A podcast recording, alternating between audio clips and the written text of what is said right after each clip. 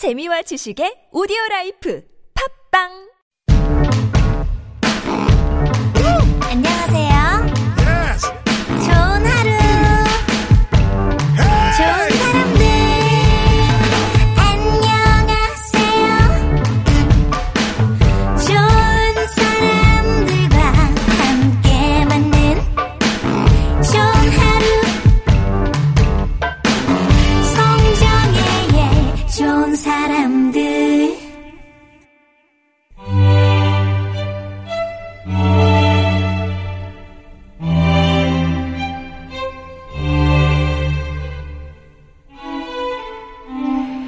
지루하고 딱딱하고 뻔한 고전이 아닙니다. 재미있고 유쾌하게 만나는 발칙한 고전 이야기. 유광수 박사의 은밀한 고전. 고전 비틀기의 명수 구수한 이야기꾼 연세대학교 학부대학 유광수 박사님 오셨습니다. 안녕하세요. 안녕하세요. 예. 앞에서 이제 집 얘기를 했었었는데 옛날에는 집이 뭐 신분이나 뭐 이런 게 그렇습니다. 다 정해져 있었죠. 네, 그렇습니다. 뭐 함부로 크게 할 경제적 여력도 없지만 어. 뭐 우리나라뿐만 아니라 어디나 계급 사회는 그러니까 외적으로 보여져야 되는 거예요. 음. 군대 생각하시면 됩니다. 군대에서 이제 영관급, 장관급 이런 사람들의 옷이 그다음에 표시가 다르는 건 뭐냐면 그걸로 서로 알아보게 하는 거거든요. 아. 그러니까 계급 사회에서는 당연히 집의 크기나 입는 옷이나 어떤 치장이나 이게 색깔까지 음. 규정이 돼 있는 거죠. 딱 보면 쟤는 천민, 쟤는 양반 이렇게 알수 있게 해야 되는 겁니다. 계급 사회. 예, 고택에 대해서 이제 그잘 저도 이제 연구자, 고전 연구자이지만 뭐 제가 건축은 아니었기 때문에 네. 오해를 가지고 있었는데 옛날 초가집 옛날 집들 되게 살기 힘들었겠다 이런 생각을 했어요. 특히 에어컨도 없고 옛날에 그렇죠. 음. 제가 언젠가 어느 지역이라고는 말씀 안 드리는데 한 번 갔는데 그 앞에 이제 축소로 옛날 고택을 이제 해놓은 거예요. 네. 날씨가 어땠냐면 한 여름이었고요. 그다음에 이제 비가 오늘 지금 날씨처럼 약간 추적추적하는 거였어요. 그러니까 여름에 그러니까 막, 아, 막 너무 괴로운 거야. 찝찝하고 아, 막 습기 습해서. 가고 싶지 않은데 그냥 그래서 거기를 이렇게 들어갔더니 그냥 뭐 이렇게 이렇게 집이고 뭐 이런 거죠. 고택을 그러니까 보존해 놓은 그, 그, 그죠. 조금 축소해서 이렇게 앞에 만들어 놓은 거예요. 그래서 아, 뭐 그냥 역시 그래. 뭐 이러고 나왔다가 우리가 이제 다 답사한 이제 교수들이 갔으니까 진짜 고택에 이제 사시거든요. 그 네. 후손들이 거기를 이제 어떻게 잘 섭외를 해가지고 미리 했죠. 아. 그래서 거기 실제 사는 집을 이제 갔어요. 네. 들어갈 때 뭐 그렇겠지 하고서 대문을 딱 열고 들어가는 순간 비가 추적추적 오고 막 이랬죠. 그 상쾌함이 쏴. 왜 영화 같은 영화나 뭐 CF에 나오는 CF에 것처럼 예, 예. 바람을 그러는데 음, 그 안에 쾌적함은 그러니까 이게 어떤 지형, 아. 네. 위치, 그다음에 어떤 그 구조. 도, 구조 이걸 따라서 바람과 이 공기가 다르고요. 벌레도 한 마리도 없어. 그래서 이제 거기 계신 분이 여기는 요 나무 만지지 마세요. 그러는 거예요. 그래서 이 나무에 있는 분이나 이게 독성이 있어서 그거 만지고 손으로 만지고 눈 만지면 실명 위험도 있습니다. 네. 근데 그 나무를 왜 심냐? 독 그러니까, 그러니까 그 독초를 심으니까 주변이 쾌적한 거예요. 벌레들이 벌레가 없어. 없어서. 날벌레 없고요. 거기에 딱 정자가 있는데 거기 앉아서 이렇게 앉아봤어 잠깐. 네. 왜 옛날 양반들이 왜 정제해서 그렇게 음풍농월에 빠졌는지를 몸으로 그냥 그 더운 여름에 야 쾌적함은 그러니까 결국은 뭐였냐 옛날 분들을 자꾸 우리가 지금 시각에서 쉽게 보는데 그렇지 않았다는 거 그분들도 최적의 좋은 것들을 최대한 과학적으로 잘 이렇게 아. 하셨고 높은 산에 있는 정자도 한번 올라갔어요 옛날 정자 그대로 있는 곳 네. 막 걸어 올라가는데 땀이 나고 너무 가기 싫은 거야. 그 바로 5미터 앞까지도 막 괴로워. 예. 아, 덥고 막 그러는데 정자에 올라가 딱 서는 순간 바람이 달라요. 바람이 쫙 부는데 경치는 뭐 아. 이제 지금 뭐 그런데 그게 얼마나 중요한 위치에 신경을 써서 만들었는지를 이게 몸으로 체험하니까 그 포인트를 탁 아, 잡아내는 그럼요. 예. 그럼요. 이게, 이게 이게 쉬운 게 아닙니다. 그림으로 보는 거나 어떤 축소된 거, 그 다음에 어떤 이렇게 박물관에 있는 거 하고는 차원이 실전하고는 달라요. 정말 다르다는 거. 예. 야 집들 정말 대단합니다. 예, 오늘 주제는 근데 집하고는 상관없죠. 그렇습니다. 오늘, 네. 집- 오늘 거는 집하고 상관이 없습니다. 음. 에, 어, 제가 이제 오늘 다른 걸 준비한 것이 있었는데 네. 갑자기 이제 며칠 전에 홍길동전의 원작자가 허균이 네. 아니냐, 기- 예. 뭐, 기- 뭐 맞냐, 뭐 이런 논의가 갑자기 이제 불거졌다고 그래서 예. 아무래도 저희가 이제 고전 얘기를 하니까 이건 한번 이제 차근차근 정리도 한번 해봐야겠다. 시의성 있는 주제를 예, 그렇습니다. 예. 제가 보통 시의성을 안 좋아하는데 옛날 택해 묵은 걸 좋아하는데 네. 어, 자, 이제 차근차근 얘기를 해 봐야 됩니다. 일단 뭐 이제 우리가 그냥 알고 있는 건 최초의 한글 소설로 홍길동전이라는 것이 있고 네. 그것은 허균이라는 사람 허균이라는 사람이 지었다 이렇게 알고 있습니다. 네. 그래서 차근차근 이제 허균부터 한번 생각을 해보겠습니다. 허균이란 인물. 허균이라는 사람은 당연히 실존 인물이고요. 16세기를 살았습니다. 1569년에서 1618년까지 살았고요. 이 집안이 명문가예요. 음. 아버지가 허엽이라는 분인데 이 아버지의 호가 초당입니다. 왜 초당 순두부 들어보셨죠? 예, 바로 그 초당입니다. 아, 예. 그러니까 강릉 쪽에 있는 초당이란 그러니까 그 호를 닦고 거기서 정말 물이 좋아서 이렇게 아. 두부 많이 드시 만들고 이랬던 곳입니다. 실제로. 그래서 강릉 지역의 명문가고요. 이 집안이 아. 버지가 이제 허엽이고요. 이제 첫째 아들 첫째 부인에게서 난 허성 그 다음에 둘째 부인에게서 허봉 그리고 그 유명한 허난설원 음. 그 다음에 아, 이제 막, 막내가 허균 요렇게 네. 되는 겁니다. 요 이제 사색 당파로 얘기하면 에, 조금 이제 에, 뭐 그냥 간, 아, 최대한 쉽고 간단하게 말하면 동인 계열이고요. 어, 동인과 서인으로 나눠졌다가 동인에서는 북인과 남인이 만들어지는 거거든요. 그러니까 이게 같은 당파이고요. 이게 이제 광해군 때 정권을 잡은 계열이 바로 이 동인 북인 계열입니다. 그러니까 다시 말하면 명문가의 엄청난 집안에 또 재기발랄하고 공부도 기가 막히고 막혔고요. 그의 누나인 허난서로는 시도 잘 졌어요. 네. 어마어마한 사람이잖아요. 이런 집안에 정말 재기발랄하는 아주 그냥 영특한 사람이 누구냐? 허균이에요. 허균이다. 정치적 감각도 있고 실무 능력도 있고 당연히 과거도 급제했고요.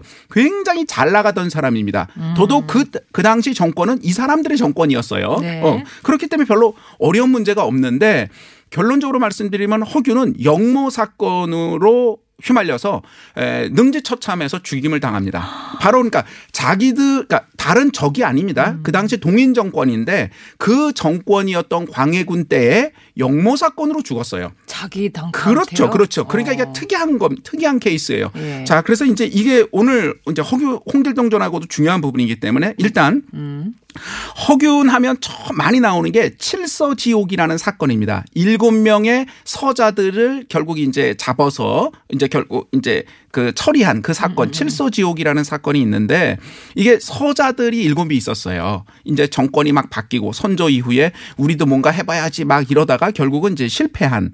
그런데 이 서자 중에 이 허균의 제자가 있었습니다. 허균하고 아주 친하게 지낸. 그리고 이제 허균은 굉장히 그 혁명적인 사고를 가지고 있었어요. 그러니까 신분에 얽매이지 않고. 네. 왜냐하면 이분의 그 스승도 손곡 이달이라는 분인데 그분도 서자셨거든요. 그분에게 시를 배웠어요. 물론 이제 유성룡이나 이렇게 뼈대 있는 이런 분들에게서도 학문을 배웠지만 여러분들에게 배워서 이렇게 얽매이는 사람이 아니었습니다. 네. 그리고 이제 결국은 칠서 지옥이 있을 때 잘 피해 갔어요. 자기 제자가 있었지만. 왜냐하면 정권의 영의정이나 이런 사람들이 다 친분이 있으니까. 그러다가 어떤 문제가 있었냐면 정치적으로 광해군 때 최고가 뭐였냐면 영창대군하고 임목대비 폐비 문제거든요. 다시 말, 자 그래서 결국은 임목대비를 폐비하는 그러니까 대, 그 대비에서 내려서 서인으로 만드는 그 문제에 발벗고 나섰던 사람이 허균이에요. 아. 그렇습니다. 그래서 물론 이제 그 정권에서 했던 거고 광해군 입장에서도 그러기를 바랬던 건데 그 문제를 할 때 누구냐면 당시 영의정이었던 기자헌이라는 사람하고 사이가 틀어져요. 기자헌이라는 영의정은 어땠냐면은 임목 대비 폐비까지는 너무 심하다. 그 강상의 윤리가 있지 어떻게 엄마를 친엄마는 아니지만 어 그럴 수 있느냐 이런 거였고 허균은 아주 강력하게 나서서 결국은 폐비를 시켰습니다. 네. 그래서 둘이 틀어졌는데 그거를 그렇게까지 할 필요 없잖아 했던 영의정이었던 기자헌이 귀향을 가요. 근데 그의 아들 기준격이라는 사람이 있는데 자기 아버지를 정치적으로 이제 몰렸으니까 그 아버지를 복원시키려고 허균을 탄핵하는 상소를 몰래 올립니다. 그 내용이 뭐냐? 허균 저 녀석이 저 사람이 반역 반역죄. 반역죄를 어. 하려고 했다. 그리고 뭐 벽보도 저 사람이 붙였고 그 사람이 뭐를 했고 뭐 이런 식의 문제가 터, 터져 나와서 허균이 의금부에 압송되어서 거기서 고문을 당하고 물론 대질신문하고 끝까지 부인은 했지만 결국 능지처참을 당해서 죽습니다. 그게 광해군 10년인 1618년에 죽임을 당하죠. 네. 그래서 뭐 허균의 그 사위들, 그러니까 아들들도 죽고요. 뭐 딸들은 이미 시집 가서 좀 사- 원래 딸들도 죽어야 되는데 옛날로 말하면 이 시대는 그 정도는 아니었고 말씀드렸다시피 허균이라는 사람은 그 당시 정권 하에 있었던 사람이기 때문에 아무튼 허균이 이렇게 불행하게 죽었습니다. 그런데 이 허균이 이제 썼던 책 들은 성소 부부고라는 큰 이제 전집 속에 다 들어있는데 주요 내용들은 뭐 시에 대한 평도 있고 시에 대한 감시관이 오늘의 주제는 아니지만 굉장히 날카로웠습니다. 어. 솔직히 이제 객관적으로 말씀드리면 허균의 시는 그렇게 수준이 높다고 하기는 뭐 감히 이런 말을 막 하면 안 되는데 그냥 다른 예, 실제는 예, 아니지만 예. 시를 바라보는 감시관은 굉장히 수준이 높은 사람이 허균이었어요. 아, 그 시를 평한 걸 보면 그리고 이 사람이 썼던 이제 논설문 다시 말하면 정치적 입장을 얘기했던 게 이런 것들이에요.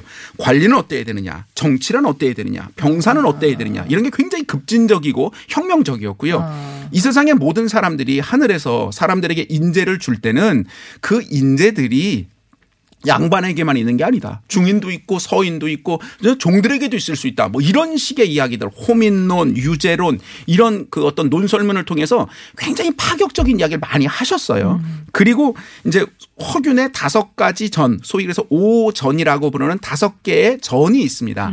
이게 이제 춘향전, 심청전 할 때 그 전이 아니라 예를 들면 어떤 사람의 일생에 대해서 간단히 쓰는 이야기예요. 소설적인 픽션은 있지만 그래서 뭐 장생전, 남궁 선생 전 뭐 이런 식의 다섯 개의 전이 있었어요. 네. 근데 여기까지 전체가 다 뭐냐?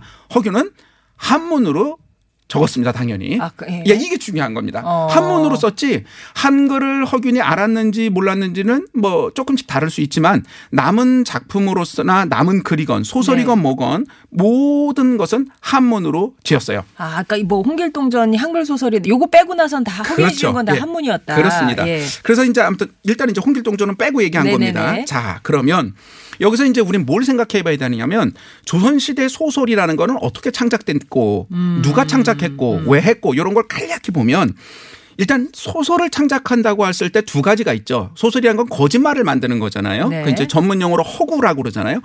허구를 꾸며내는 건데 소설을 창작한다 할 때는 그냥 크게 번박하게 말하면 나는 적극적으로 소설을 써야지 다시 말하면 거짓말을 허구를 만들어야지 할 수 있고요. 예. 그런 건 아니지만 어디서 주워들은 이야기를 쓰다 보니 윤색도 조금 하고 아. 살도 좀 가미하고 이럴 수 있는 겁니다. 네. 그러니까 창작의 그 의도성이 조금 달라요. 그렇죠. 저희가 이제 이, 이 송정의 좋은 사람들 이 코너에서 계속 여러 가지 뭐 옛날 얘기를 해드린 것 중에 야담이라는 것들이 있는데 그 야담은 적극적으로 내가 무엇인가를 창작해야지 이런 것보다는 어디서 주워 들었던 이야기를 그래서 조금 살을 붙이고 윤색하는 경우도 있고요. 네. 주워 들었던 것이 세월이 지나서 많이 지나니까 많은 픽션이 가미, 가미된 것도 있어요. 예. 그러니까 적극적으로 호- 춘향전, 홍길동전, 심청전 이렇게 만든 거하고는 조금 차이가 있는 겁니다. 아마 이제 지난주 저희 코너를 들으셨던 분은 아시겠지만 지난주에 유씨 소녀 이야기 아마 네, 했지 네, 않습니까? 그쵸, 그쵸. 그리고 네. 실제 이거는 동패낙송이라는 야담집에 있었던 거다 이렇게 말씀드렸죠. 그러니까 픽션이 가미된 얘기고 음. 막 아들을 꿀려가지고 뭐 나이 많은 아들들을 막 이랬던 거지 않습니까? 그런데 실제 그 유씨 부인과 그 늙은 재상과 아들들은 다 실존 실존 인물이고. 예. 예, 국조 인물고에 정확하게 나와 있는 사람들이에요. 다시 말하면 그 당시 사람들이 주워들었던 이야기에다가 그 이야기를 이렇게 이렇게 재고한 거라는 겁니다. 살을 좀 붙여 그렇죠. 예. 그러니까 어떤 이야기는 매우 실존적인 이야기고 어떤 거는 조금 아닐 수도 있는 겁니다. 이렇게 소설에 대해서 창작을 하게 된 가장 큰 이유는 소설을 창작하는 게 그렇게 권장할 만한 일이 아니었어요. 옛날엔. 아, 이유가 뭐- 창작에 대해서요? 이유가 어. 뭐냐면 공자님께서는 괴력 난신을 말하지 않았다. 이런 얘기했어요. 괴력 난신이 기이하고 사, 사특하고 음. 조금 이렇게 환상적이고 허황된 얘기를 하지 않았다. 다시 말하면 음. 사실에 근거하지 않은 허구를 만들어내는 거 그런 거는 옳은 그런 자세가 아니다라는 것이 유교적인 기본적인 그 프레임으로. 있었어요. 그러다 보니까 뭔가를 새로 창작해서 거짓으로 이건 굉장히 터부시하는 문제였습니다. 그러나 인간이 아시다시피 우리가 거짓말인지 알지. 못- 그렇죠. 예. 드라마도 보고 음. 영화도 보는 것처럼 그러니까 이렇게 저렇게 소설을 이렇게 향유했던 겁니다. 그러니까 그 당시 지식인들이 소설을 쓸 수밖에 없잖아요. 물론 알아야 했으니까. 네. 지식인들이 소설이나 이런 거를 이렇게 꾸며놓고도 이거 내가 썼다 그렇게 할 필요가 없었어요. 아, 또 드러내기도 좀 그랬겠구나. 아니, 그러니까 뭐 예. 드러내기도 좀 그렇고. 드러낸다고 특별히 뭐 칭찬받을 것도 아니고 요즘 소설가는 소설 쓰면은 뭐 팔려서 그 어. 인세라도 받지만 그런 것도 없고 어. 그러니까 우리나라에서 옛날에 어떤 사람이 뭘 창작했다라는 것을 알기라는 게 굉장히 어려운 거죠. 어. 그래서 우리나라 소설들의 작가를 추정하기가 굉장히 어려운 겁니다. 아. 자, 그러면 자 여기서 옛날 분들이 어떻게 소설을 창작했을까 창작 방법을 한번 생각해 보면 작가가 맨 처음에 창작한다면 우리는 표기가 한문과 한글이 있었으니까 네. 한문으로 표, 만들었을 수 있고 한글로 만들었을 수 있습니다. 음. 그러면 한글과 한문을 동시에 두 개를 만들 수는 없죠. 두 개를 같이 이렇게 놓고 쓰지는 않잖아요. 네. 일단 뭐로 만들어 놓고 번역하는 경우는 있습니다. 예. 음. 이게- 이제 만드는 방법이고요. 후대에 전승이 돼- 이제 전해지면서 있었던 것이 사라지기도 하고 후대에 어떤 사람이 한문으로 된 거를 보고 한글로 바꾸기도 하고요. 한글로 된 거를 한문으로 바꾸기도 하는 겁니다. 이게 너무 자연스러운 음, 방법인 거죠. 자, 그러면 여기서 우리가 잘 알고 있지만은 이건 틀림없는 사실인데 우리나라 최초의 소설이 뭐냐 그러면 김시습이 김시습이 지은 금오신화라고 합니다. 예. 그리고 그건 당연히 한문으로 돼 있어요. 그렇겠죠. 그러니까 우리나라 최초의 소설은 김시습의 금오신화다. 그리고 그건 한문 소설이다. 이렇게 돼 있는 거죠. 어, 어. 그럼 최초의 한글 소설은 뭐냐? 그러면 지금까지 또 실제로 홍길동전이다. 이렇게 돼 있었던 겁니다. 이 문제가 굉장히 중요한 문제였고요. 그러면 어떻게 해서 홍길동전이 최초의 한글 소설이 되었느냐라 할 때 허균이 홍길동전을 지었다라고 하는 근거가 하나가 있습니다. 이 굉장히 하나? 중요한 거고요. 예. 예. 어, 막 이거는 뭐 학교에서도 계속 이렇게 가르치고요. 실제로 계속 나오는 거죠. 택당 이식이라는 분이 계셨는데 허균보다 조금 후배지만 그 동년배인 분이 계세요. 요 분이 택당 이식이라는 분은 자기 호를 따서 택당 집이라는 이제 문집을 편찬했습니다. 이 책이 엄청 많아요.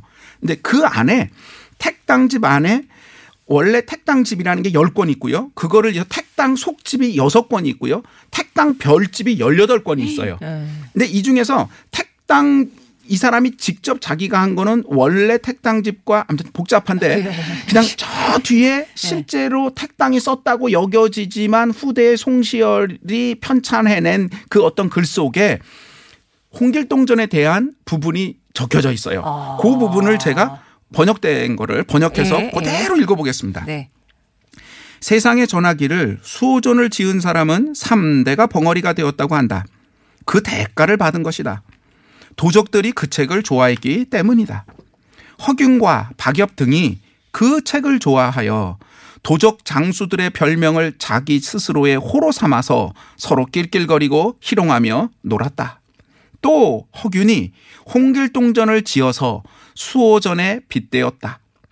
그의 무리인 서양갑, 심우영 등이 몸소 그 행위를 쫓았기 때문에 한마을이 산산조각이 났고 허균 또한 반란죄로 주살되었으니 이것은 벙어리가 된 대가보다 더 심하구나. 이겁니다. 네. 요거를 이제 쭉 풀이해서 설명하면 수호지 또는 수호전이라고 하는 걸 우리나라에 굉장히 일찍 들어와서 많은 사람이 읽었어요. 근데 이게 이제 수호지의 내용이 뭐냐면 영웅호걸 108명의 영웅호걸 다시 말하면 그 시대 프레임으로 보면 이건 도적들이거든요. 양산박이라는 곳에 모여서 도적질을 하는 이 사람들을 이야기해요. 그걸 호걸이라고 그러면서 좋아했다. 그러니까 수호전을 지은 사람은 3대가 벙어리가 되는 천벌을 받았다고 한다. 음, 이런 얘기를 하면서 그런데 허균이 경박해서 이걸 좋아했다. 그러면서 수호전에 있는 그 영웅들의 이름을 호를 따서 지들끼리 자기라고 부르고 낄낄거리고 놀았다. 그리고 서양갑 심우영 등이 이 행위를 직접 쫓아서 했다. 그게 이제 아까 말씀드린 칠서지옥이에요. 아. 서자들의 반란. 예. 그래서 걔네들은 그 마을 전체가 다 풍비박산이 났고 심지어 허균은 그런 짓을 했기 때문에 반란죄로 주살되어 죽었으니 벙어리 된 것보다 더 심하구나 이렇게 얘기를 했습니다. 그때 허균이 홍길동전을 지어 수호전에 빗대었다 한 게 한문 원문을 그대로면 균 우균 허균이 우작 또 지었다 홍길동전을 이의 수호 수호전에 빗대었다 이런 얘기거든요. 이때 홍길동전을 지었다 할 때 홍길동 할 때 동이 우리가 잘 아는 홍길동전 홍길동전 할 때 길할 길자에 동은 아이동자를 쓰거든요. 보통 한문으로 여긴 같을 동자를 써서 홍길동 이렇게 썼습니다. 아. 근데 동이 아이동이나 뭐 저기 같을 동이나 왔다 갔다 하긴 했어요. 자, 요렇게 지었다는 겁니다. 근데 이걸 잘 보면 가장 중요한 기본적인 사람들이 이거를 보고 많은 학자들이 굉장히 좋아했습니다. 어, 허균이 홍길동전을 지었네? 그런데 우리가 지금 알고 있는 홍길동전은 다 한글로 돼 있는 소설도 우리가 읽는 거 있잖아요. 그러니까 어, 그러니 최초의 한글 소설을 썼구만. 이렇게 쉽게 이야기가 된 거예요. 아. 그러니까 자, 이 글에는 허균이 홍길동전을 지었다는 언급은 분명히 있습니다. 네. 그런데 한글로 지었는지 한문으로 지었는지 그 얘기는 없습니다. 어 근데 왜 한글로 지었다고 사람들이 그렇게 생각? 이유는 지금 남아 있는 소설들이 다 그게 한글이니까 한글이니까? 그걸 지었겠지. 어. 그러니까 생각해 보면 굉장히 논리적 비약이 많은 거죠. 아, 그러니까 허균이 홍길동전을 지은 건 맞는데 한글로 지었는지 한문으로 지었는지는 여기는 안 나와 있는데 안 나와 있죠. 사람들은 그냥 추정해서 지금 있는 게 한글이니까 그렇습니다. 한글 소설을 지었을 것이다. 그렇습니다. 이게, 야. 이- 이게 첫 번째 틈이에요. 그러니까 요 얘기 들으려고 20분 앞에 역사 얘기를 그렇습니다. 예, 예, 예.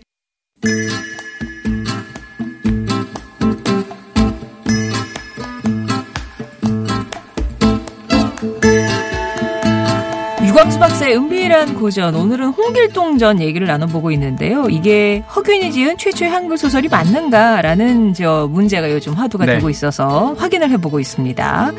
근데 홍길동 전의 홍길동은 실존 인물인 거죠? 그렇죠. 예. 그러니까 이제 여기서 홍길동전에 홍길동이 실존 인물이라 그러면 그래서 이제 얘기가 계속 복잡한 건데 홍길동이라는 사람은 분명히 있었습니다. 어. 네. 그리고 여기서 말하는 홍길동을 왕조실록에 나와요. 네. 왕조실록에 충청도에 엄청난 반란 괴수 그, 그 다음에 그 엄청난 도적들이 있었고 그 사람들이 막 천체했고 양방 옷을 입고 막 관가를 능욕하고 막 하다가 결국은 이제 잡혀 의금부에 잡혀서 문초받은 얘기까지 있고 음. 그들을 그들을 방조했던 관리들을 잡아서 막 혼내야 된다는 얘기도 왕조실록에 굉장히 많이 나옵니다. 음. 그리고 실제로 연산군 시- 이제 연산군 일기와 중종실록에 나왔고 그 다음에 이제 그 홍길동이라는 사람이 있었고 우리가 이제 나중에 다루겠지만은 송정에 좋은 사람들에서 홍길동하고 비슷한 이름은 다르지만 이런 식의 행동을 했던 그 조선시대 도적이나 뭐 소위 말하는 호걸이라는 사람은 굉장히 많았어요 이런 얘기는. 어. 그러니까 이런 얘기는 특별한 얘기가 아니에요. 어, 그, 그 정도로. 그 정도로 흔했어요. 많았습니다. 네. 물론 도술 부리고 이런 얘기는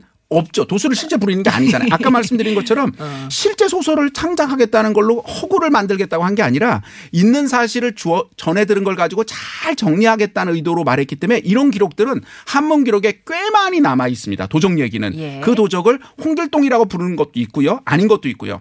도적의 괴수는 홍길동이 맞고요. 네. 이런 사람은 실제 있었습니다. 근데 이제 방금 전에 말씀드린 것처럼 문제가 뭐냐면 우리가 현재 허균이 최초의 한글 소설 홍길동전을 지었다 이렇게 알고 있습니다. 그러면 자 이제 이제부터 의문점을 이제 간단히 생각하겠습니다. 첫째. 최초가 되는 이유는 허균이 지었다고 했기 때문에 최초가 되는 거예요. 네. 허균이 16세기 사람이니까. 네, 네. 홍길 지금의 한글 소설인 홍길동전을 허균이 지었으니 16세기에 지었겠지 이렇게 되는 거죠. 어. 그런데 그렇게 된 거는 방금 우리가 한참 봤던 택당 이식이라는 사람이 쓴 예. 어, 수호전을 모방해서 허, 어, 허- 홍길동을 지었다. 허균이 지었다 라는 그 기록 때문에 그런 건데 네. 자, 분명히 말씀드렸잖아요. 한글로 지었다고 말한 것도 아니고 한문으로 지었다고 말한 것도 아닙니다. 음. 그러니까 그리고 실제 지었는지도 몰라요. 택당 이식이라는 사람이 언급하고 이제 그거를 그대로 받아들인 그 후대 사람들이 반복한 것밖에 없거든요. 자, 첫째는 이거고요. 그러면 허균이 지었다고 여겨지는 소설이 한문인지 한글인지는 모르겠지만 현재 남아 있진 않아요. 음. 현재 남아 있는 거는 이제 한글로 된 소설들만 있는 건데 그게 그거는 아니에요. 아, 같은 게 아닐 같은 건 있다. 아니 같은 건 아닙니다. 이건 틀림없이 아, 아, 니에요 아니에요. 그거는 뭐더 확실히. 음. 이상 그 뭐 설명하면 아, 아닙니다. 예, 예, 예. 아니에요. 아닌 걸로. 예. 만약에 허균이 허균이 홍길동전을 지었다 치죠. 쳐요. 그러면 한문으로 했을까요? 한글로 했을까요?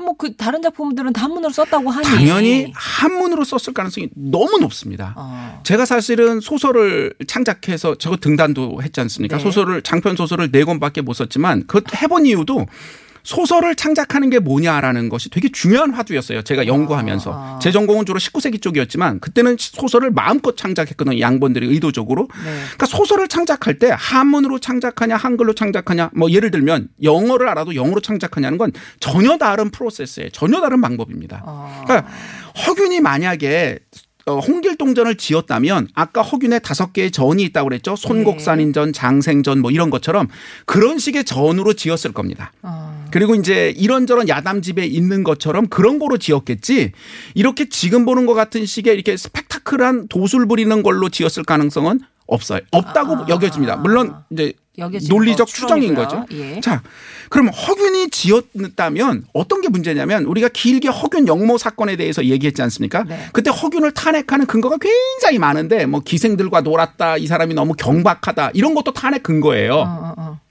기생들과 다 놀았거든요 그 시대에. 그리고 다 그렇게 노, 그렇게 했거든요. 근데 네. 그것도 탄핵의 근거인데 홍길동전을 지었다면 이렇게 불온한 홍길동전을 지었다라고 있어야 돼요. 아. 왜냐하면 홍길동전 내용이 얼마나 혁명적이냐면 우리가 전에 이 송정이 좋은 사람들에서 홍길동전 할 때 말씀을 드렸지만 홍길동이 지금 보고 있는 한글 쏜 홍길동이 왕에게 와서 나 해외로 갈 거니까 돈 좀 주쇼 해가지고 쌀을 빼 강탈하듯이 뺏어가지 않습니까? 그때 어떤 장면이 있냐면 당신은 감히 나를 보면 나를 보면 눈이 상하니 눈을 감으시오. 임금한테? 왕에게 그런 소리를 해. 이거는요 있을 어른에게 그런 말해도 안 되잖아요. 그거 네. 알잖아요. 네. 그런데 그 옛날 네. 이런 정도의 느낌의 만 약에 글을 썼다라고 하면요. 허, 이 허균은 수십 번 죽었다 다시 깼다 다시 죽일 만큼의 엄청난 짓이에요. 그러니 그런 기록이 그렇게 하나밖에 없을 수가 없다. 그러니까, 아니, 그러니까 그랬다면 네. 허균을 탄핵하는 탄핵서에 홍길동전을 지었다는 얘기가 들어가야 돼요. 이렇게 음. 불온한 거를 쓰다니 저 사람은 정말 문제입니다라고 해야 되는데 아. 허균 탄핵서에 그게 없었어요. 네. 그리고 허균이 홍길동전을 지었다는 건 아까 그 기록밖에 없는 음, 건데 그 기록 역시 한글인지 한문인지 알 수 없다라는 거죠. 네. 말씀드렸던 것처럼 최근에 뭐 어떤 저기 그 저, 어, 이제 교수님이? 영- 네. 교수님께서 지소황의로라는 사람이 지은 야담 전이죠. 거기에 홍길동 관련 노혁전이라는 곳에서 곳이 있는데 그게 사실 홍길동 전이다라고 말씀하셨죠. 물론 한문이고요. 그 내용을 보면 지금 뭐 제가 다 직접 다 보지 못했습니다. 그 지금 우리가 알고 있는 한글 소설하고 내용은 다르고요.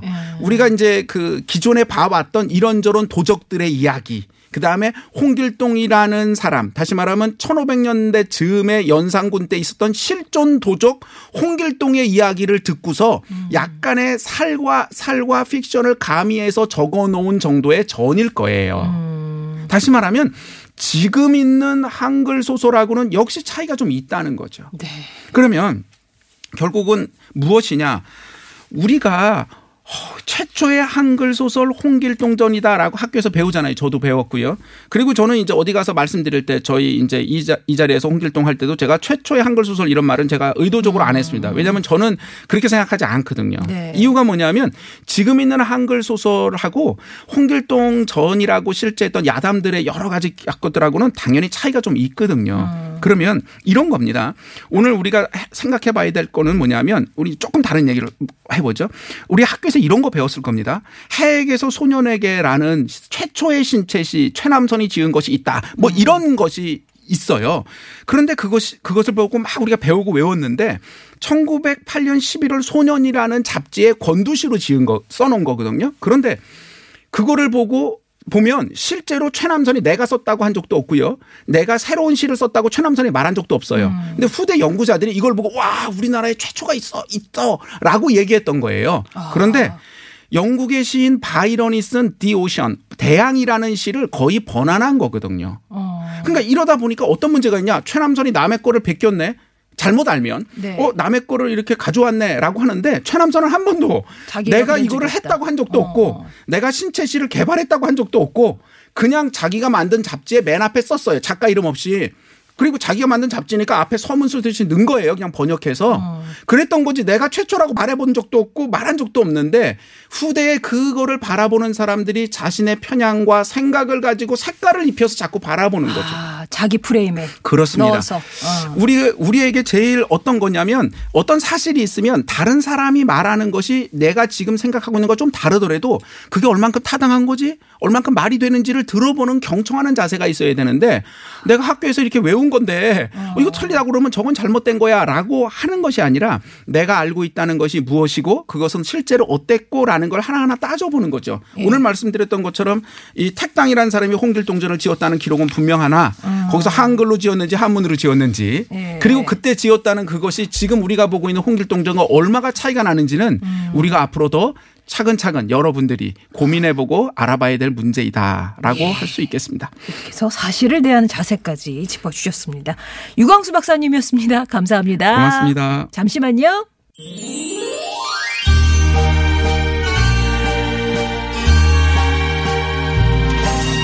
결국에 이제 그런 거군요. 내가 이를테면 최남선이 내가 그렇게 말한 적도 없는데 이를테면 허균이 한문인지 한글인지 말한 적도 없는데 지은 소설이 홍길동 전이 네. 그러니까 후대 사람들이 자기 어떤 프레임에서 바라본 사실들 그대로 믿어버리는 거 이런 거에 대해서 어떤 사실을 바라보는데 어떠한 자세를 가져야 되겠다 이런 말씀을 오늘 아마 유 박사님이 해주고 싶었던 것 같습니다. 여러 가지 또 숙제같이 예, 생각들이 남이 났는데요. 자, 이제 2주 마무리할 시간이 됐습니다. 잠시 후에는 가슴에 담아온 작은 목소리가 이어지고요. 저희는 다음 주 월요일에 다시 인사드려야 되겠네요. 끝곡 윈터플레이의 꿈에서 본 거리 전해드립니다. 월요일에 뵐게요.